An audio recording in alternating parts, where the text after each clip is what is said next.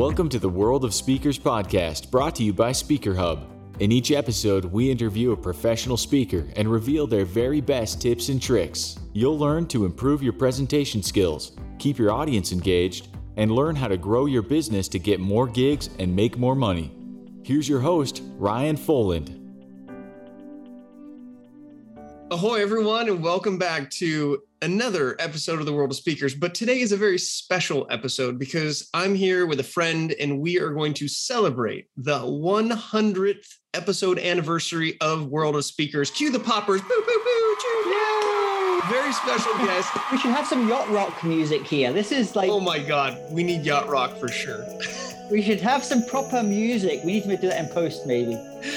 Well, if you don't recognize that voice and that melodic accent, that is none other than James Taylor. He is a keynote speaker on creativity, innovation, and artificial intelligence. And I could not think of a better person to bring back to the show to talk about really what we are going through as speakers. We are the Byronic heroes of this crazy journey that we've all been on from the inception of you know this podcast. I mean, really look at the last few years.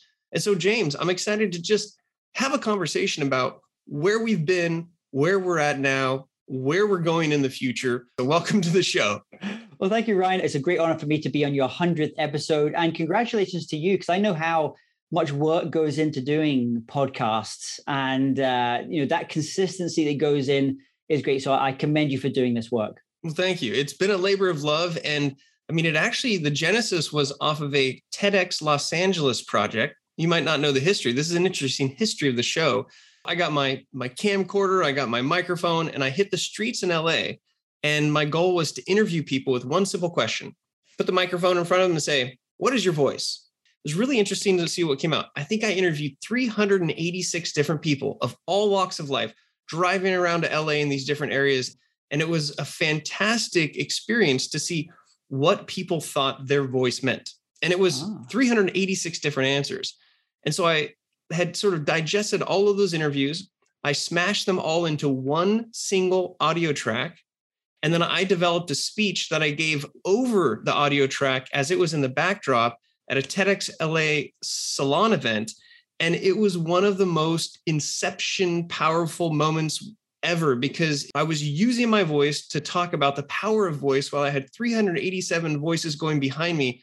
And I think I even got a little emotional at the end of it. And it just made me realize the power of people's voice. So it was called the City of Speakers.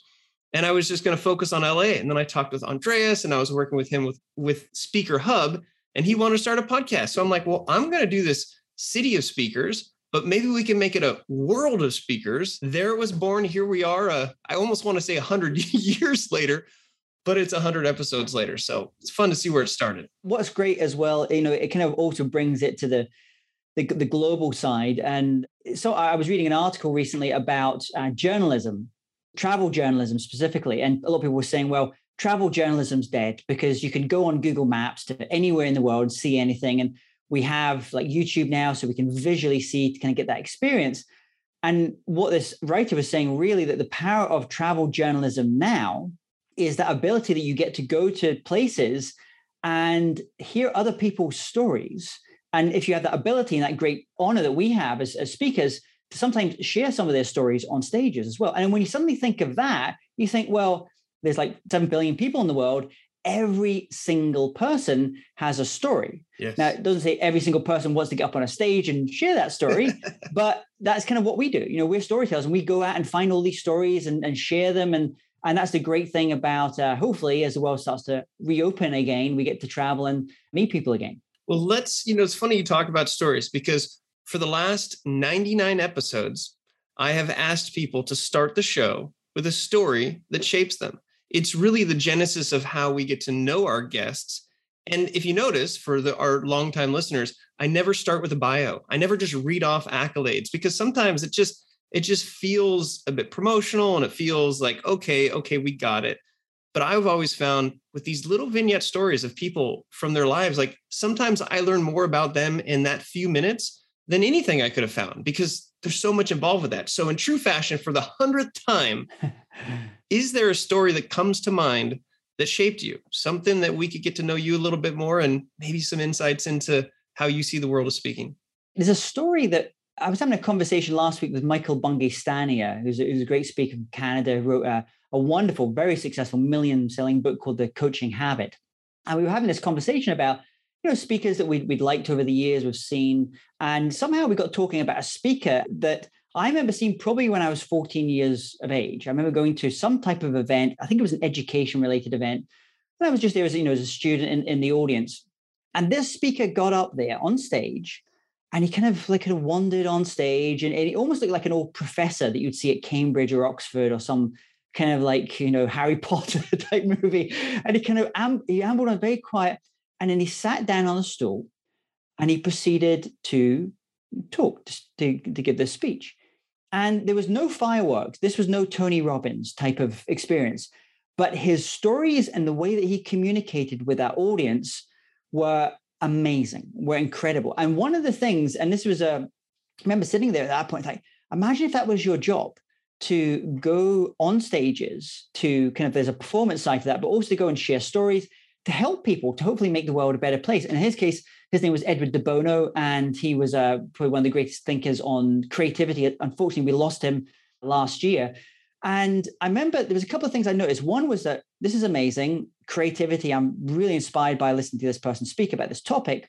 But the second thing I noticed was a, more of a technical thing, I guess, was that he stood up there and he had next to him an, uh, a projector, an old-fashioned overhead projector. I don't know, Ryan, you're probably too young to remember those in college. no, I remember those. I, I so my parents are both principals, and there was one of them that ended up at my house, and I would love as a kid to draw and see it projected up on the wall. So I'm with you on that for sure. You know exactly what you know, those pens, those so these yeah. overhead and the acetates, these with the things that and so what he was doing is as he was speaking, he was doodling on this acetate, on the this overhead projector. And so it might be like symbols or shapes or weird things, arrows and all kinds of stuff, kind of basically doing a type of mind mapping.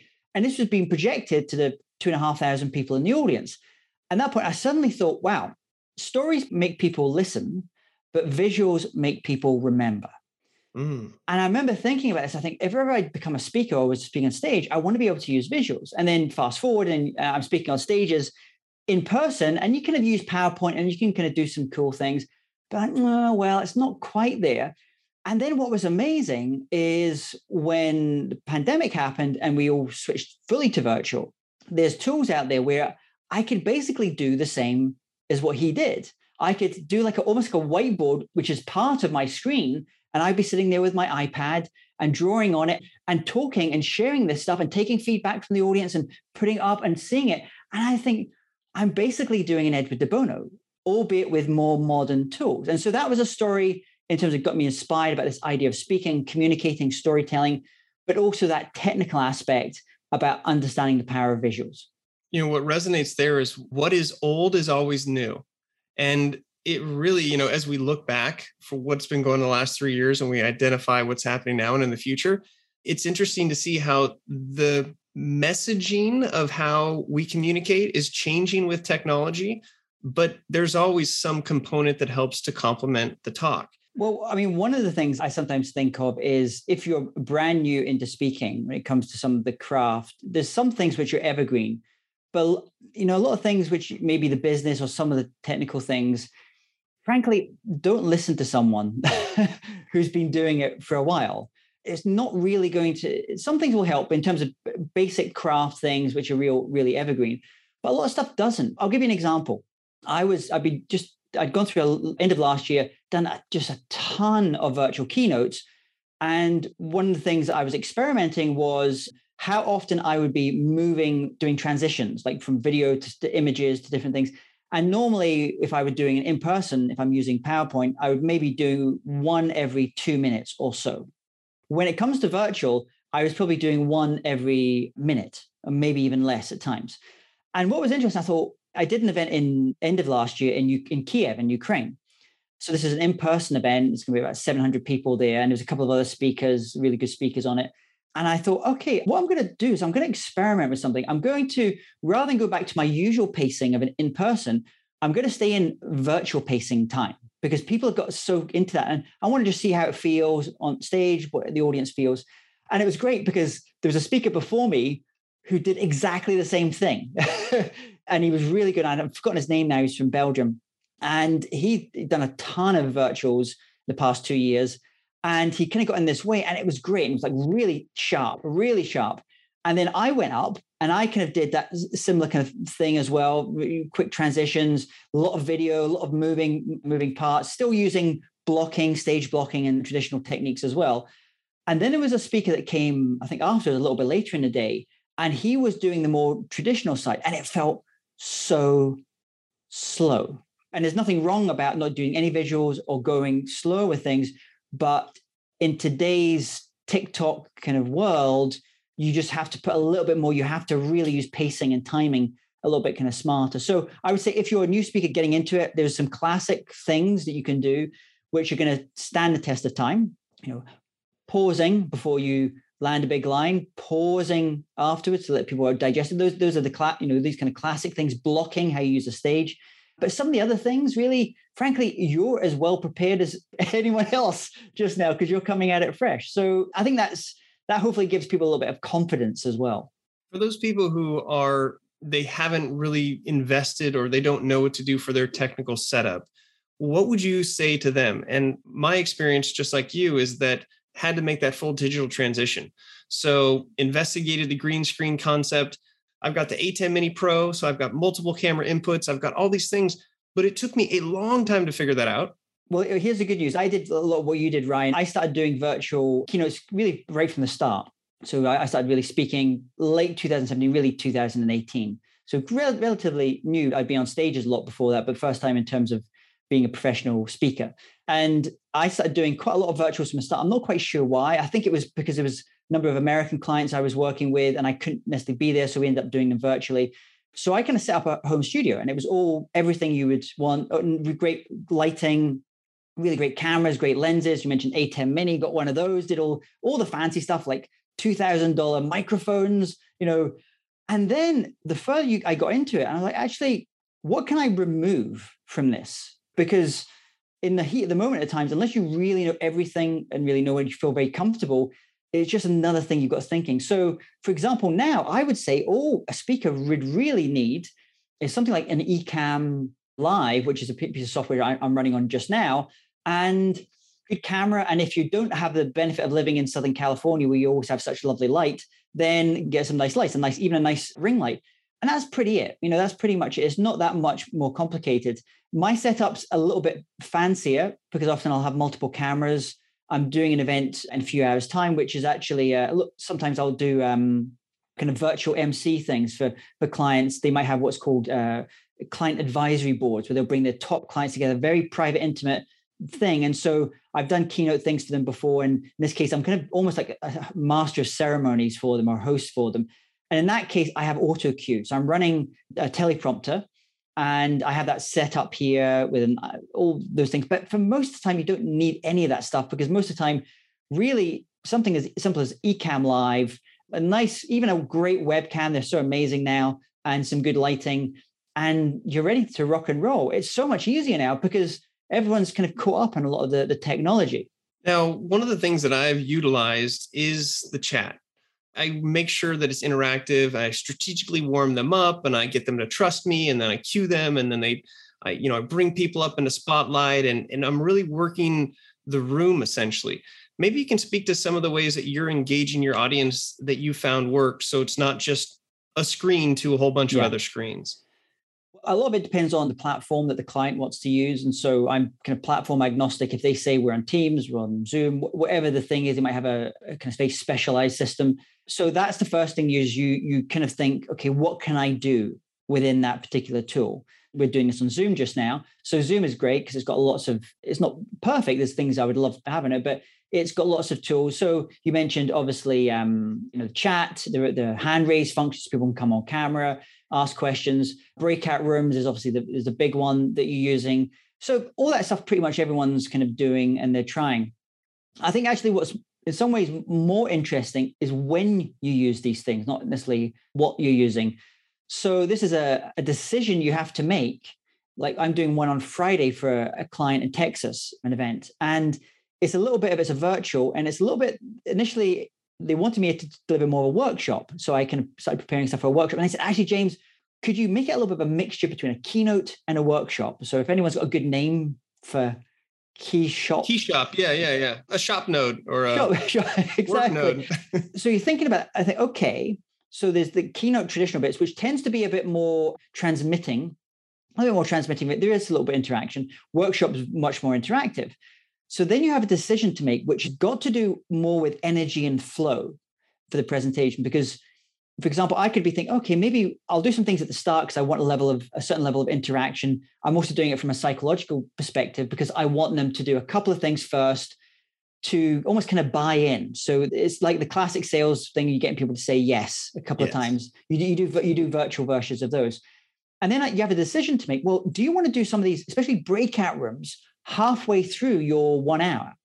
There's some benefits to that. It breaks it up in terms of gets people interacting in that way, but it can also break the flow of things as well. It gets people the, the heads moved to a different place. And it's not one is right or wrong, but you kind of have to think about well, what is the objective of this client? What are they trying to do? What are they trying to achieve? How does it sit in with everything else? So in this case, I've decided that I will actually do more traditional keynote style for the first 30 minutes. And then we'll go into two, possibly three kind of breakouts. One will be very quick, very short, interesting pairs. Then I'll bring them back in. We'll talk about observations from that. I'll share another tool. In this case, it's a creative thinking tools I'm doing. We'll move them to a slightly bigger group. And then we bring them back in. And then there's another thing that we do as well. Because one of the objectives for that client is this is a merger of two businesses uh, that are coming together. So they want people mixing and mingling. So you've kind of got that in your head. So you're doing all of these different things and you're trying to add the flow. So there's no right or way, wrong way to do this. It just comes from kind of experience, kind of knowing, well, that works well. It's like I used to be in, in bands and, and many years ago.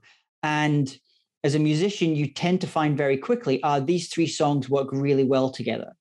So they almost go, or these two songs always go work well. Or if I put this and that reaches the height of that part of the of the show, then I know that I want to go for that real quiet number, drop it back down again. And this is when we're just talking about show dynamics or keynote dynamics as well. Uh, but you only get good at this stuff by doing it. There's no, you know, there's that wonderful Austin Kleon phrase thing that he said, which a lot of people want to be the noun without being the verb, without, without doing the verb. A lot of people want to be the noun without doing the verb, which I love. So a lot of people want to be speakers, but you know, without speaking. You know, a lot, you know, a lot of people want to be salespeople without selling. It's or a lot of people want to be writers without writing. You have to do it. You just have to get in there and get get your hands dirty. It also sounds like the old Hollywood conundrum that you need the experience to get the job, but you need the job to get the experience. Yeah.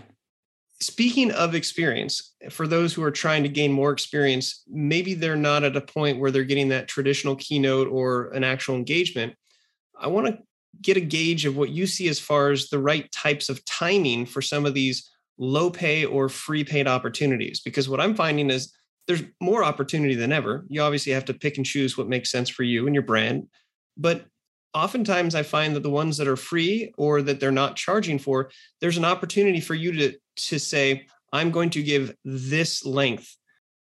Well, a couple of things. One is it depends on the time of day that you're delivering it and the audience if it let's say i mean i don't don't speak for free. I don't waive my fees on things with a very very rare exception if it's a non-profit that i you know we maybe we support we support a lot of animal charities and things like that. So if it's something like that then no problem. Or if it was a, a, local school let's say they wanted to bring in you know i don't have a problem with that but for everyone else it's a business. We're in the, the speaking business here. So for that if i was speaking and i was uh, waiving my fee not speaking for free is waiving my fee, I would be asking if it was a conference, I would be asking to get the slot just before the coffee break because that gives you that golden 15, 30 minutes to go out there, hustle and go, go out with the cars and meet people. If you get the the 2 p.m. slot, that's a hard unless you're also a magician as well or something you know everyone's energy tends to be a little bit lower so, so it's not so much the, the length of the time but it's more the where you sit. I mean, I personally love doing mornings just after maybe the CEO has spoken or after the main one of the maybe the main people from the company has spoken. And then I get up do my thing, and then we take a coffee break, and then I'm having conversations with people. And I love that slot. Or you could do end of the day. There's some speakers who really specialize in being closing keynote speakers, other ones that are a bit more kind of opening because there's different demands there. So that's the first thing I would say. It's almost like the time of day is as important as you know how long you're doing it for. The other one I would say is, and I was actually just thinking about this morning, was everyone's style is a little bit different. My style in terms of how I work with clients is they're coming to me and I'm giving them a tailor-made suit. No, that's funny. I like that. it's true. I'm not giving them, you know, you can go to Nordstrom and get an off the peg kind of suit or jacket or dress or something like that. You can get kind of tailor made to measure or customized as well, or you can get a proper tailor made suit. Now, you do them for different things and they're going to have different pricing involved. If you're just going into a place that in a shop, you see that jacket or that dress there, it's made, there's some creativity that's gone into making that piece of clothing, but it's what we call uh, creativity of certainty. You know exactly what it's going to look like. You can even put it on, see how it looks on the thing, and it's fine. With a keynote, if you have a, a really great 15 minute, 20 minute prepared thing, and it's pretty much really solid, you would go on that. And that might have one type of pricing if you wanted to do it that way. I never do those because I get bored too easily to do those types of presentations. So my preference is to do more tailor made, where what I do with a client is we do multiple pre event calls usually. I ask them to fill in uh, kind of surveys I, I need to know so I can understand who the audience is. I will often, with some clients, sign NDAs, non disclosure agreements, because I want to know what is the cutting edge of the technology that they're working on. Even the people in the audience probably don't know that that company is working on that point. So you have to sign NDAs. So I'm crafting this tailor made presentation for them. There'll be stories that I've never given before. I might just give it for that one particular event or these one series of examples. Now, if you do that, you're doing what's called creativity of risk. So you are going as a client, you are going on a journey with me we are co-creating this. I am not the only creator of this keynote. You are creating it with me in that journey. Some clients love that. Some clients want to have that experience to feel that they're actively involved in creating something and they know when I hit the stage almost exactly what I'm going to say because I've we've walked it through with them. They know that point. They know where I'm going to hit certain things. They've maybe thought about even like on the desks on the tables. There's things on the tables that relate to the speech because they've been involved in that process. If you go and buy a tailor-made suit from Savile Row, it's going to cost you five thousand dollars, as opposed to if you go and buy a jacket off the rack, which is hundred dollars. Not that one is better than the other, but they just require different amount of time to prepare and to kind of deliver as well. So think about yourself. Where do you want to sit? Do you want to be that high volume? You know, it's Nordstrom. If, if you're in America or TK Maxx, where you're just like just putting you know, volume, and I know speakers that that's what they're focused on is volume. Or do you want to do fewer dates and be more tailor-made for that client? And maybe your salary, your fee is going to be a bit more, a bit higher than the other way. Hashtag James Taylor made. You should it should be a TM, the, the James, not a tailor made, but a James Taylor made. I like that. So I want to jump into your thoughts on 5G, the metaverse, NFT, Web3, because we're really on the cusp of that right now. And this is a newer conversation.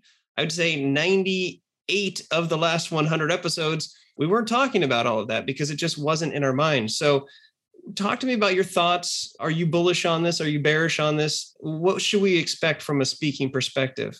Yeah, it was interesting. I had an inquiry in this month from a client offering to pay me for an event in, I think it was in San Diego, in Ether, in Ethereum. So I have Ether and, and like a Bitcoin, another cryptocurrency. And so you start to see things like that coming through in the, on the payment side. NFTs, I find really interesting as a creator. I think it's we're still in that kind of little bit of a the hype cycle thing is kind of going on with it. And I want to see how it develops and, and where it goes to. I think there's a lot of really bad art being created with NFTs just now, but it's a thing everyone's trying, everyone's experimenting, and that's that's kind of what it is. Metaverse, I'm very interested in. And uh, I was doing an event not so long ago, and one of the speakers that they had actually just after another uh, part of that event was a speaker called uh, Cathy Hackl from America, who is like probably the best speaker on the metaverse. As in on the topic of, or actually on the topic? Okay. on the topic. She yeah. is like fantastic and she's great. And so I'm seeing lots of new speakers who are not, you wouldn't think of necessarily as professionals, they're probably not going to be members of a speakers association, but they have deep domain expertise on this thing. And so uh, metaverse, I'm very interested in. I'm actually, I got a call last week. I do another, a co-keynote program with myself and Alison Burns, who's you've met. We had dinner together. My, my wife, who's a jazz singer, but also a lawyer, and she has a real passion about sustainability and ethics. So we have this program called the Ethical Futurists, where the two of us are kind of doing this co-keynote together. So I got a call from a client last week saying we're interested in bringing you to speak at this conference that we're doing. Uh, it's a company they make uh, ingredients like chemicals for different products, but we're trying to make this a really low carbon event. Hmm. So I said, okay, let's get creative on this. What about if rather than me and Alison flying to, I think it was Amsterdam, this event, rather than us flying over to Amsterdam, what about if we did it as holograms instead? So that just requires us to get in our car, which is a EV, electric car, a Tesla. So there's no, that's kind of pretty low carbon there. And we drive to a studio and we go into this room and we're basically, we give our presentation and we are then projected onto that stage in Amsterdam. And it's live, so people can ask questions. There's very low, low uh, latency rates on it as well. And that's kind of interesting. I think that's almost like the bridge into the metaverse space. I think where that kind of goes next is that, you know, we go to that kind of ready player one type of world. If anyone checks that movie, I remember reading the book a couple of years ago and then it's great seeing the movie. If people check out the movie, I think we're partly moving to that. But once again, it kind of depends on your audience. You know, if you're a speaker who speaks on a topic which would work really well for kind of broad audiences or kind of entrepreneurial tech audience, if you're Gary Vee, for example, absolutely makes total sense. A lot of my audiences I speak to are smaller rooms, 150, 200 senior people. These are people that read, you know, the Financial Times, The Economist. They actually value coming to events for the networking as well. And until we kind of really get on the metaverse, kind of get that bit sorted and having deep conversations over dinner, over some drinks or whatever else, I still think there'll be there might be a differentiation of the type of events you'll see on in the metaverse. Interesting. Yeah, I'm, I think it's a really exciting space to explore, and I'm one to learn by doing. So I'm playing around with NFTs. You know me and my stick figures. So one thing I'm excited at is that you know I illustrate all my keynotes with stick figures, and so one of my ideas is taking a lot of that artwork, turning those a piece of art that represents what you get from the keynote. And then the utility behind that keynote is what actually allows you to hire me through the smart contract and things like yeah. that. It's just a fun excuse to look at how to incorporate. And I think the other interesting things about NFTs is this collaborative nature that you can have in terms of the, the editability. So one of the things I've always thought about is when I design a keynote or pre- some type of presentation or any piece of content, really, I want someone to take that and I want them to add to it. I don't want to just to kind of go out and say, well, be used. That's that's fine. I want them to look like, uh, and maybe this is the musician in me. Is I want someone to listen to that track and go, ah, oh, that's great. I want to sample that, take that little bit and put it into my own thing, and then add this new thing on. With the NFTs, you can kind of do that because it has that nature to it. So that's the bit I'm personally really excited about. I'm not as a pure distribution method, it doesn't excite me that much, but as a way to potentially collaborate and to co-create, I'm very excited about that. Very cool. Well, it'll be interesting to see how that plays out over the next hundred years. yeah. but who knows? This could be the clubhouse of 2022. We're not going to be talking about it in 2023. Right, where everybody's on it and then all of a sudden they're not. And yeah, now they're sort of on Twitter spaces and then they're sort of not. But it is interesting to see these different digital channels where everybody's jumping to. And the audio channels or platforms, audio specific, really give a chance to flex your speaking skills without the pressure of being on camera. And it's it's interesting to see the hopscotch, I guess, that's happening. Yeah. And I love hearing different voices, especially if someone's not a, a native English speaker and there's something quite and then they speak in English, there's something quite nice about that. I quite like hearing that difference. And this was something that uh, Sylvie Di Giusto, I think it was, no, maybe it wasn't Sylvie, maybe it was uh, Heather Hansen, who's a speaker from Sydney, Singapore. She said something very interesting. She said 95% of conversations, business conversations, that are in English are between people that English isn't their first language. Mm. So this is a really important point, and I would say that I fall foul of this, and I think a lot of American, uh, North American speakers fall foul of this when we travel abroad and we speak abroad, because we're so used to the English language and speaking in the English language. They find, I think it was Sylvie who said this, is that when she first came to America, because her English is English, but obviously with this, the German speaks great English, but German, what you tend to find is if English isn't your first language, you're a little bit, you use less words, less floweriness, you're a bit more direct. So therefore, it can generally be understood by more people. Mm. So one of the things I find, and this is, I would say, especially British speakers, we're really bad at this uh, because we're so feel, or Irish speakers, we so feel so comfortable in the language that we're speaking when we go up on stage, and if you're speaking to an audience in Kiev or Tbilisi or, or some other place that English isn't their first language, you kind of have to stop, pause a little bit, and you have to think, I can't use that series of words or that those phrases like that because they're just going to get in the way of the message that I'm trying to deliver. So if English isn't your first language, if you're from India, Pakistan, if you're from Ecuador, and you're getting into speaking thinking you have a disadvantage, because you're not English isn't your first language, don't. I would argue you possibly have an advantage over us, the native speakers. That's interesting. That's great. Well, let's transition into what maybe we can look forward to from a speaking business building perspective with really understanding where we've been, where we're at, where we're going to go. Things have obviously changed. Maybe you can share some of the things that have changed the most that stick out and then we can talk about some of the tried, true, tested things that are still working for you. Yeah. So 2019, I gave, I think, 52, 53 keynotes in 25 countries. A lot of planes, about 300,000 air miles in that year. 2020, I think I gave 40 keynotes as well, but obviously in one place. I didn't go anywhere. Right. 2021, I did probably maybe 75, 80 keynotes and went to three countries. And so now, this year, and we're now recording this in 2022, there's an interesting series of decisions I think every speaker has to make now, because you now have this new product line called virtual, and you're now thinking, okay, if I take that virtual, it means I can't necessarily go and give that in person. Or if I give that in person, it means I can do that virtual because I want to be back at my studio with my, my, my own setup. So we're now thinking in terms of opportunity costs. And this may not feel like this right now as we're recording this because things are just still starting to get back. But I guarantee you, come the second half of this year, you will be thinking, if you're a speaker, an active professional speaker, do I want to take that gig? That gig that's maybe pays a little bit, maybe pays 30% less because it's a virtual, because that's a, a, day I think I could probably get an in person.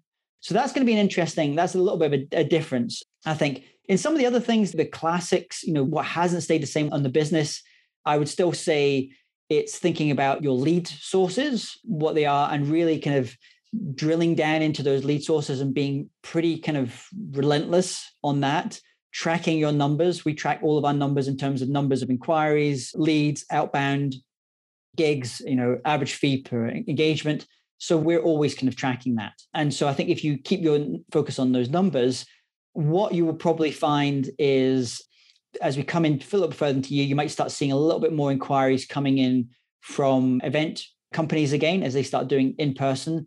Maybe you've been doing quite a lot of stuff for direct for companies or with bureaus for you know for corporate clients. You're going to start seeing probably more of those association events start to come back. More of the um, what we call uh, incentive trips. You know where they take a group to Thailand, for example, to go and have a a week, and they'll bring in a guest speaker to speak at it. So I think we'll start seeing some of those. You know, in terms of lead sources, pretty much have stayed the same. The blend might be a little bit different. So you have referrals from maybe previous engagements you've done, someone's seen you, and then they refer you to do another event. That's been very difficult. If you started your speaking career during the time of virtual, referrals are a little bit more difficult because you don't get to have that hang time with the client, which is sometimes a bit of a problem. But you know that referrals will start coming back. SEO is an evergreen one, and we invest a lot of money in SEO and focusing on our SEO efforts. PPC, well, we kind of dropped a lot of our pay per click ads when the pandemic happened because we just couldn't get the return that we could get if we're, we're doing in person where you're getting slightly higher fees. than virtual. But we're now kind of ramping that back up again. Bureau, you know, the Bureau channel, who knows what's going on with them? I don't know if you've noticed this, Ryan, but I get a lot more kind of autoresponders coming back. This person no longer works here from a lot of bureaus. So I think they're really trying to find their, their feet. And my sense is there'll be a little bit of a, in fact, I'm already seeing this. There might be a little bit of a consolidation going on within the bureau industry. So that'll be interesting to see where where that goes. Social media, another lead source. I personally don't you I don't think of I mean, I think we calculated it one year and I think we got 3% of our bookings from social media. It was a very low number. However, outbound using social media, things like LinkedIn, which I kind of think of that type of social media, that's still really valid, even more valid now. And, and then your outbound campaigns, and we run different types of outbound campaigns. So they're just a couple of lead sources. And I don't think they're really going to change significantly, certainly over the next kind of couple of years. So I would be deciding what your lead sources are and, and really kind of figuring out how do I need to be relevant today. And that's before we even get on the topic of the actual content. Yeah. Well, I was going to ask you about your content marketing, how that's working, because I know you're creating a lot of content. You're writing regularly in Forbes. I enjoy your newsletters. You have your whole support system for speakers as well. But is there a certain type of content that you feel you're creating that you're getting the maximum out of, whether it's articles are you on the podcast syndicate, podcast syndicate, things like that? Well, present podcast excluded, of course. Yeah. So, the, I mean, I do. We have a podcast. We have two podcast shows. I do. I do a live stream every week with myself and a speaker bureau agent, Maria Franzoni, and we're constantly putting out new content, videos, other short form, uh, TikToks, all these kind of things. Here's the thing: I could stop all of that tomorrow, and I believe it would have no impact whatsoever on my inbound inquiries. Okay, share a little bit more about that. Okay, so if I was really wanting to be a speaker who did a podcast, let's say, and podcasts, as we know, incredibly competitive now, all I would do is I would just go and interview my clients or prospective clients. That's all I would do. But that's kind of boring because I speak on creativity and I'm interested in lots of wide areas. So, for example, last week I had in the show the CEO of Cirque du Soleil. A really interesting perspective in terms of how teams. This week, I think I've, we've got on a woman who is Julia Hobsbawm, who's like probably one of the leading thinkers in remote work. Next week, I think we have on Sebastian Mallaby, who writes for the Washington Post, who is one of the top thinkers and did an amazing book about venture capital. That doesn't make any sense from a content perspective. But here's the thing it keeps me learning, mm. it keeps me interested. And loads of people listen to the shows, but not necessarily the people that are ever going to pay me to give a speech. If I had other products, if I had courses, I could monetize it. That's so much easier.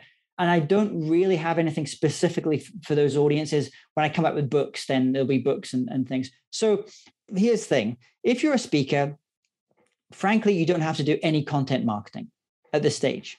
You could just get super hardcore focused on outbound sales, SEO, PPC. Just stick to those. Don't do any content if you want to be an interesting person and be and have content for your speeches and your presentations, then podcasts are amazing because like you come on this, you, you know, I have a comment, I learned something new from you, maybe you learn something from me. Fantastic, amazing. And so I might use something of that in a presentation. So where we use content is new ideas, finding new things I can potentially use for the content in my keynotes or presentations. The other thing that it does is a little bit further in the funnel so let's say if I'm having an inquiry from a, let's say, who would be a good example? Like um, maybe it was a VC firm, like someone at Sequoia Capital contacts me, James, we're doing an offsite. We're interested in maybe bringing you in to speak. I've got a perfect thing to go back to say, oh, I actually, we I just did an interview, you know, a couple months back with this guy, and he wrote the book on. Let me share you that with me. And it's me interviewing him. It's not him interviewing me in this podcast, but it shows I'm kind of connected with it as well the one I would say, and then the other thing you tend to find is when you go and speak on stages, I often will mention my podcast, and then you'll get a lot of follows and a lot of people listening to the podcast after that who are in the audience. They're not the buyer, they're not the person that's giving you the check or sending you the money, but they're in the audience. And so they be part of your community, part of your network as a result.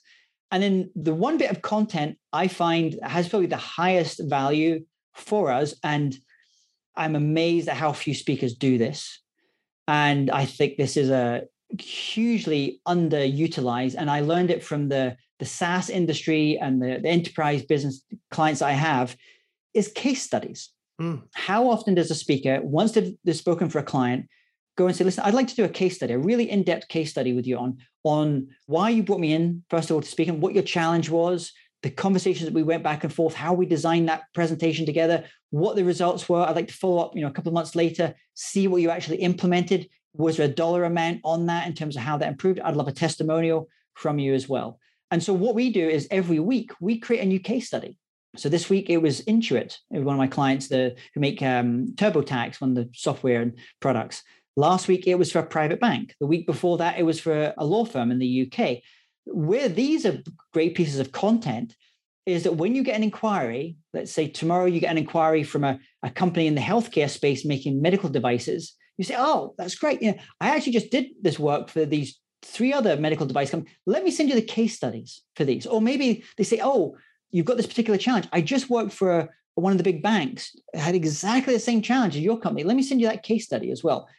Then these things are gold. So these things help you improve your conversion rate. They don't drive in traffic at the front end. Well, I think everybody's writing that note down and they're all going to figure that out. Are these case studies something that you keep internal and then you share to the companies, or are these also public facing that everybody can access? You can go on my website. You can go to jamestaylor.me, go to my website, and there's a thing at the top of this, I think it says clients, drop down, and we actually segment them by industry. So you can view all the ones by a certain industry or audience type. So whether it was primarily uh, like maybe a marketers that were in the room or lawyers or whatever the thing is. So you can go and see them publicly. And then the other thing that we do is all the bureau partners we work with, we give them their own kit of case studies with their branding on it. So this is going to have like 40 case studies. The problem that you have to find with bureaus though is you then have to educate the bureau agent on what's actually in there because there's so much in there. So you have to say, listen, and they'll come to me, James, you know, we've got this client, you know, which of the case studies do you think is the best one? Oh, just share this one, share that Cisco one, for example. So that takes a little bit of time, but these are really invaluable. But you wouldn't see me kind of promoting these on social media or anything, but they're all there. Well, I think you have outlined a very creative yet practical approach. And I think that the combination of finding things that have traditionally worked with looking at new opportunities to look at things differently that is the magic formula for the future. Whether it's giving a co keynote, whether it's looking at sustainability, whether it's looking at being a hologram, whether it's something as old school as a case study, all the way to just investing in your setup so that you're giving yourself those tools and you know incorporating all these different things well, James, if somebody does want to learn more or connect with you or hire you or work with you, you mentioned your website. Is that the best way to connect? How can people get a hold of you so that they can get a piece? Yeah. So if you're just interested in my kind of podcasts and all the, the speaking side of what I do, just go to jamestaylor.me, M-E. And if you're interested in learning about how to kind of do the stuff that I do and be a professional speaker, then we actually have a separate academy we created for that called speakersu.com. Just go to speakersu.com and that has a whole bunch of free training and a little bit about our program as well. Well, on behalf of Speaker Hub, who powers this crazy adventure that we've had for 100 episodes, you've always been a great supporter of Speaker Hub. And I think you're, you know, one of those sort of founding members who've helped to guide it along. And so it's just exciting to bring you back. It's crazy to have the 100th episode essentially almost in the bag. But if I look back, the thing that I've enjoyed the most is, as you said, meeting new people, keeping the ideas fresh. And I think that speaking, like sailing, is something I'm so interested in because you can learn how to do it relatively easily. But to master it fully can take an entire lifetime. And it's through advice of people like you and the 99 other guests that have really helped me to create a foundation where I can take those pieces of information, get creative and blend it into the thing that I'm doing. James, any final encouraging words for people who have struggled through this recent past? And as we're looking into the future, what do you see for the future of the world of speakers? Well, the future is brighter now. Maybe if you'd asked me that question a year ago, maybe I'd have a different answer for you. But definitely it's much brighter now. The world's starting to open up again. And especially if you're as passionate as I am in terms of being a global speaker and traveling to interesting places, hearing new stories, sharing new stories with new audiences, then there's never been a better time to be a speaker. Well, you heard it. There's never a better time to plant a tree than 25 years ago. And the second best time to plant a tree or start your speaking career is today. So use this as an inspiration to stand on the shoulders of giants from whatever stage, whether it's in person and hologram in the metaverse, maybe as an NFT or just old school in front of an audience. But whatever you do, remember what my mom said it only takes one person, Ryan. So even if you're just helping to share your message or story with one person, you're still speaking. Because if you speak in public, then you are a public speaker. It's a scientific fact that you cannot argue either. Thanks, James. Good stuff. Uh, we'll see you out there in the metaverse or somewhere. Thank you, Ryan. Can we open the, the 100th episode bottle of champagne now? Yes, I just did. but it's been a lot of fun. And James, thank you again for your support and for all you're doing to spread people's stories. But wait, there's more. In celebration of the 100th episode of the World of Speakers podcast, I, Ryan Foland, am going to be tweeting every single episode starting from episode 1 all the way to episode 100. I'm going to be tweeting an episode every single day for 100 days in a row. So make sure that you follow me on Twitter at Ryan Foland. That's at R Y A N F O L A N D. You can connect and you can get a stream daily of conversations from around the world of speakers who share their thoughts on the art of speaking and let you into the secrets on how they've built their speaking business.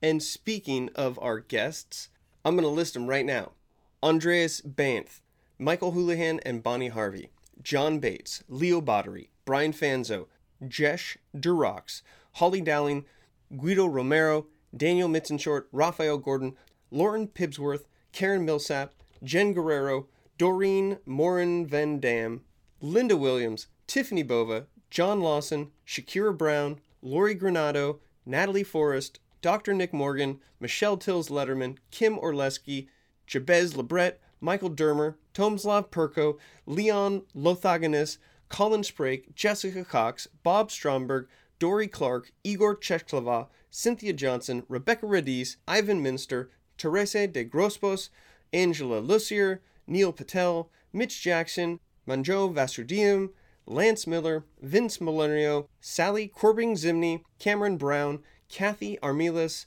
Alyssa Diver, Drew Dudley, Josh Linkner, Greg McEwen, Michael Levy, Susan Izzo, Sam Kelly, Kenyon Salo, Frederick Heron, Darren LaCroix, Laura Silvert, Lou Diamond, Ted Rubin, Shane Barker, Laura Glassner, Ty Bennett, Arthur Joseph, Marie Smith, Mary Drummond, Shep Hyken, Dave Meerman Scott, Tara J. Frank, Ryan Avery, Laura Gilbert, Brian Burkhart, Mitch Jackson, Josh Linkner, Dan Gingiss, Shep Hyken, and Mary Drummond, Brian Fanzo, again, Winnie Sun, Samantha Kelly, Charlie Meacham, Vin Gang, Topeka Kesam, Dr. Jason Richardson, Dan Gingiss, Eric Sim, Todd Palmer, Rachel Grotto, Rebecca Hess, Neil Sahota, Sarah West, Paul Epstein, Lori Schloff, Mitch Jackson, Raj Minha, Eric Sim and Max Brandsetter, Robert Knopp, Mara Sweeney, Scott Allen and Maria Senrio Young, Tamsin Webster,